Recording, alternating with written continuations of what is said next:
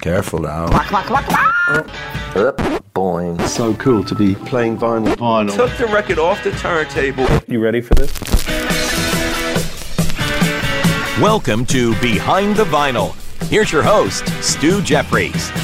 Okay, here we go. Another chance to take you through some of our amazing sessions of Behind the Vinyl, where artists stop by, drop the needle on their songs, and roll out a great story or two about the song. Later in this episode, Sir Bob Geldof goes into great detail about the Boomtown Rats song, I Don't Like Mondays, and how it still, unfortunately, resonates in today's society. I can sing that song with absolute truth.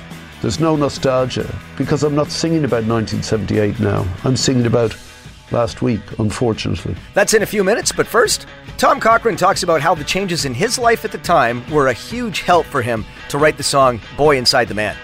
Man, I'll tell you, this um, this record, I could talk for a long time about this record, because it was, it was one of those periods in your life where you've come off some big changes, traumatic changes, because the band, the band broke up to a certain degree. Kenny and I carried on. We didn't know whether we were going to survive, and we got a tremendous amount of support from a number of key people um, that kept us going. And, you know, we had this incredible period of growth with Red Rider, and uh, boy, a bunch of years touring with all kinds of people. And, and then all of a sudden we had, you know, when you have good times, you're bound to come out and you're going to have, you're going to bottom out a bit. That's the nature of life, the dynamic of life, and that, uh, the ebb and flow of it. So I came out of it, had a young daughter, and that changed a lot of things in my life. Uh, and I started reflecting, you know, on on the stuff I had gone through, you know, and uh, Kenny and I set up shop uh, in a studio on Bering Avenue, you know, and I was living out in the East End with, with of Toronto with, with Kathy and, and, and Cody, my young daughter. And this song came out of it, and, and it was it was interesting because uh, it, it the song is one of the first songs I used a loop, and it was a very primitive loop. And a loop is a is a, is kind of a modal thing, a musical thing that you you end up looping, so it plays over and over again. And I built the song on top of it, and it reflects on the different stages of life you go through as a man. You know, you you start out and you you you think that, man, if if I don't get something done, then nobody's gonna, you know, my, my life won't won't have mattered, you know. And then you go through a stage where you get desperate and you get ambitious and you're not really appreciating some of the things you go through. And then of course you fall in love, uh, and then you have a family. And then you go through the changes that we went through with the band, where things bottomed out a little bit after the Breaking Curfew record. And then we carried on, and we didn't, you know, at that point I didn't know what I was going to do, but we did carry on. And this record was just, it just, it's funny, it's like the phoenix rising from the dust, you know, and that's the way I, I look at it. And we went to Wales, we had an incredible experience in Wales recording this at Rockfield. And uh, Robert Plant would come and hang out, have breakfast with us, because he was living there at the time. Uh, and it was one of those old English, Welsh towns that uh, they, they didn't allow big buildings, cob- cobblestone streets and all of that. And so the, the, the whole record just had a magic about it. Um, And probably this record and the Mad Mad World record were the two records, and of course the first record, you know, uh, Don't Fight It with White Hot. Those three records just had, were magical times. Neruda, in its own way, was magical as well. Um, but to me, it's just one of those songs, probably more of a signature song than anything I've done, with the poss- possible exception, especially in Canada, of uh, Big League, you know, which to me is the hockey song. I'm uh, very proud of that song, very cultural song. But this song, it just resonates with so many people, you know, and and it's really about that magic of, of, of life and how you go through the different changes of life, and it's always evolving. You know, when I turned seventeen, when I turned twenty-one, when I turned twenty-five, when I turned thirty-one, you know, so I guess I got to write another couple of verses for this song, you know, uh, but it's, we do go through, go through those changes, and we go, grow through those changes. And to me, the music's always been my way of documenting it. And this song, I think, uh, resonates with people from that point of view, those different changes you go through and as you grow in life. Because we're here to learn, we're here to grow. And uh, I'm a big believer in that. And this song reflects on that, you know. Um, but it was magical. Graham Broad played drums on this. He now plays with Roger Waters, incredible English drummer. And Spider, of course, played bass on this. Uh, one of my favorite bass players on the planet. But uh, it's one of those songs, you know, we can't not play live. You know, it just, it's just one of those songs that just, uh, we got to keep playing. And uh, I guess I'll be playing it for the rest of my life, with another couple of chapters written in. And maybe I'll just express those chapters in the way I, I approach life. You know. Boy Inside the Man. Yeah. Magical. For me.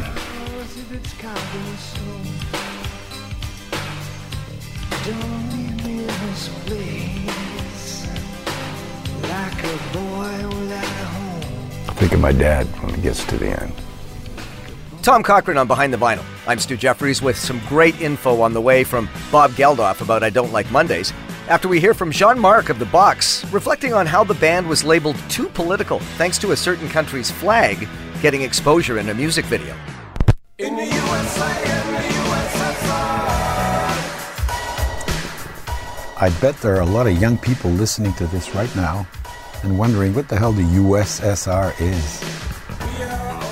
It's, of course, Russia. Back then it was the Union of Soviet Socialist Republics. It was the communist country, and it was the superpower which, along with the U S, had the biggest arsenal of nukes imaginable. And it doesn't seem that obvious today, because today ISIS is the big enemy, and you know. But back in my youth, the big enemy, or at least uh, the the biggest threat that you could face, uh, was this supposed possible exchange of nukes between those two superpowers. It was called the Cold War. And a lot of people were frightened by it. Even back then, I remember Sting. I don't remember what this, the exact title of the song was. I believe it was Russians. In any case, he clearly says in that song, I hope the Russians love their children too. He's, he does, he says it. So see, I'm not the only one who.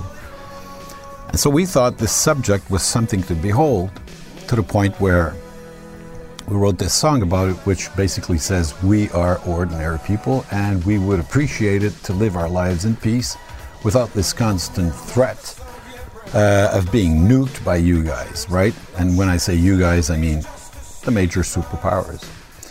And uh, all of a sudden, uh, the press st- started talking about the band as being o- politically oriented.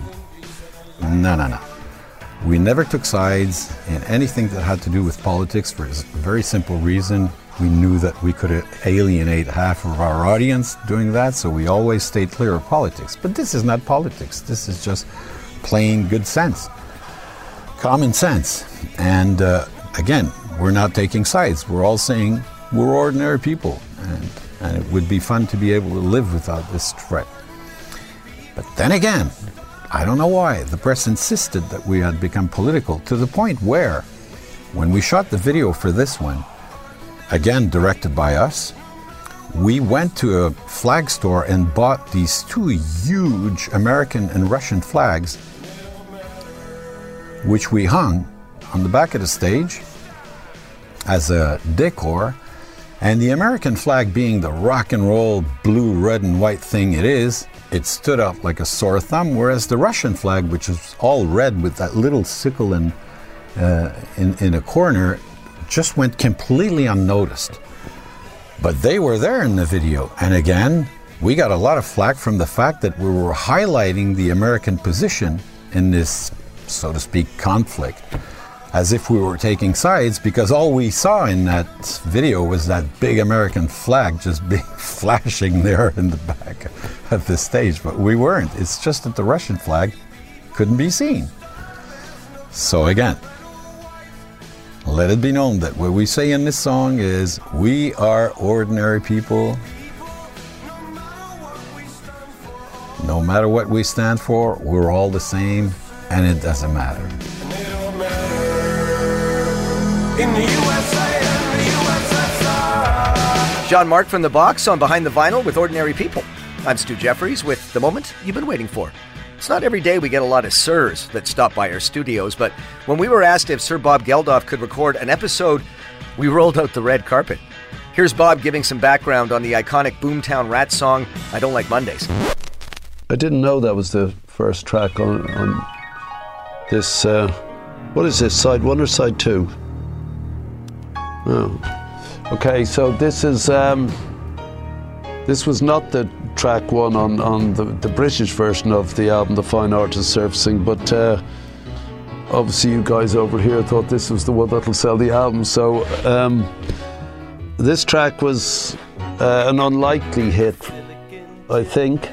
Um, I didn't mean it to be um, uh, even an A-side. I thought it, it was a B-side, like um, here's a single, back in the days when you had B-sides. Um,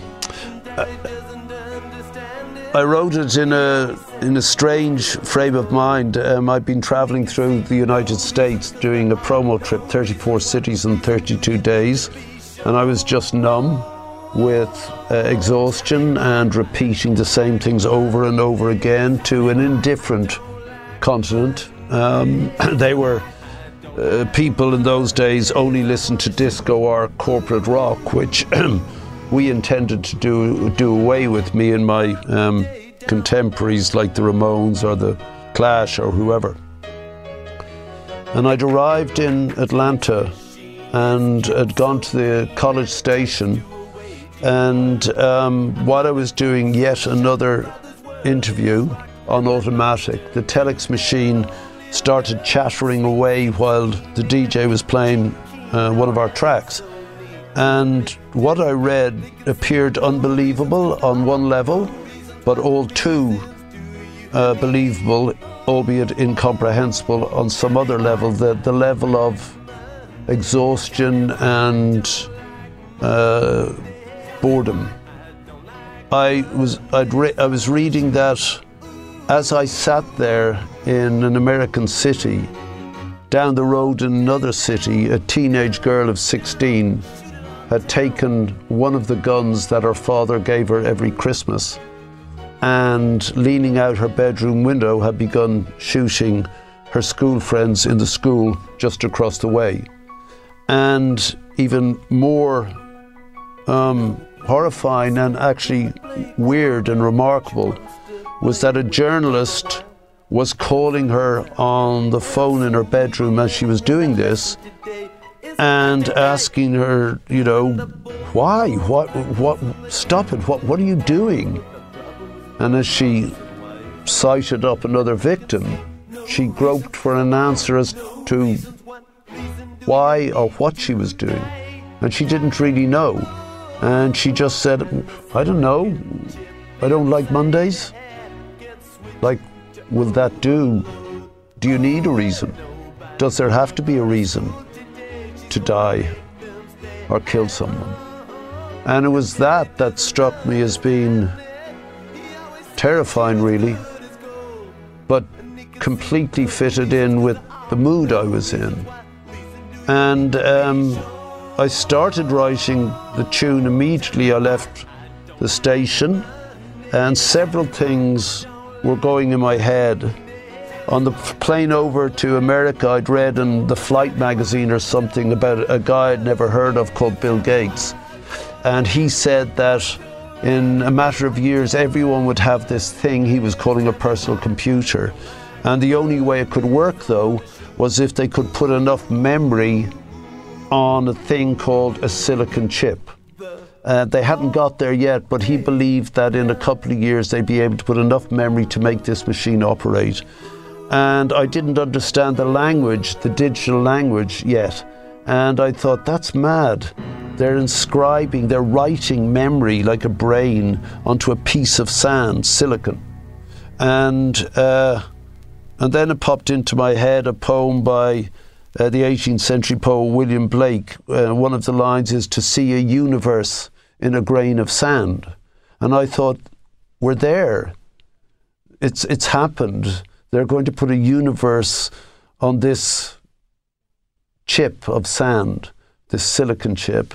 And so that must have been noodling around my head, the romance of that almost, the future world coming, and this automaton of a person in San Diego killing people. And your brain is weird. It forms patterns that might not be there. And I scribble, uh, the word, I've still got those words, I scribble at the top of the page, the silicon chip inside her head gets switched to overload. And then, and then I go into the, the why of this. And it, it happened very quickly, probably no more than twenty minutes. I was trying to work out another song by another guy on my guitar, and uh, I couldn't get it. I didn't know what he was doing chord-wise, but the chords I, I, I was at, I used that to sing my melody. And uh, that was it. I thought no more about it. Uh, and then I went home, and the record company guy says, that's a smash. And I, okay, who, who knew? So number one in thirty-two countries, banned in the United States. Most people thought it was a song about going to work on a Monday morning or going to school and the drudgery of the boredom of the coming week. And they'd go in, they go, I don't like Mondays. Uh, and later down the road, because so many millions of people heard this record, this is the power of pop. Uh, they'd be going down the street whistling in their head, tell me why I don't like Mondays. But suddenly the words, which they now filtered into their unconscious, would strike them. And they'd suddenly go, hold on, it's about that? And that's the power of this sort of minor art form. You can put these ideas in a camouflage of musicality, and they become the top of the cultural mountain uh, for a week or so. And that becomes important. And so that was that song. It was about something that nobody knew about then, no, never even heard of, a school shooting.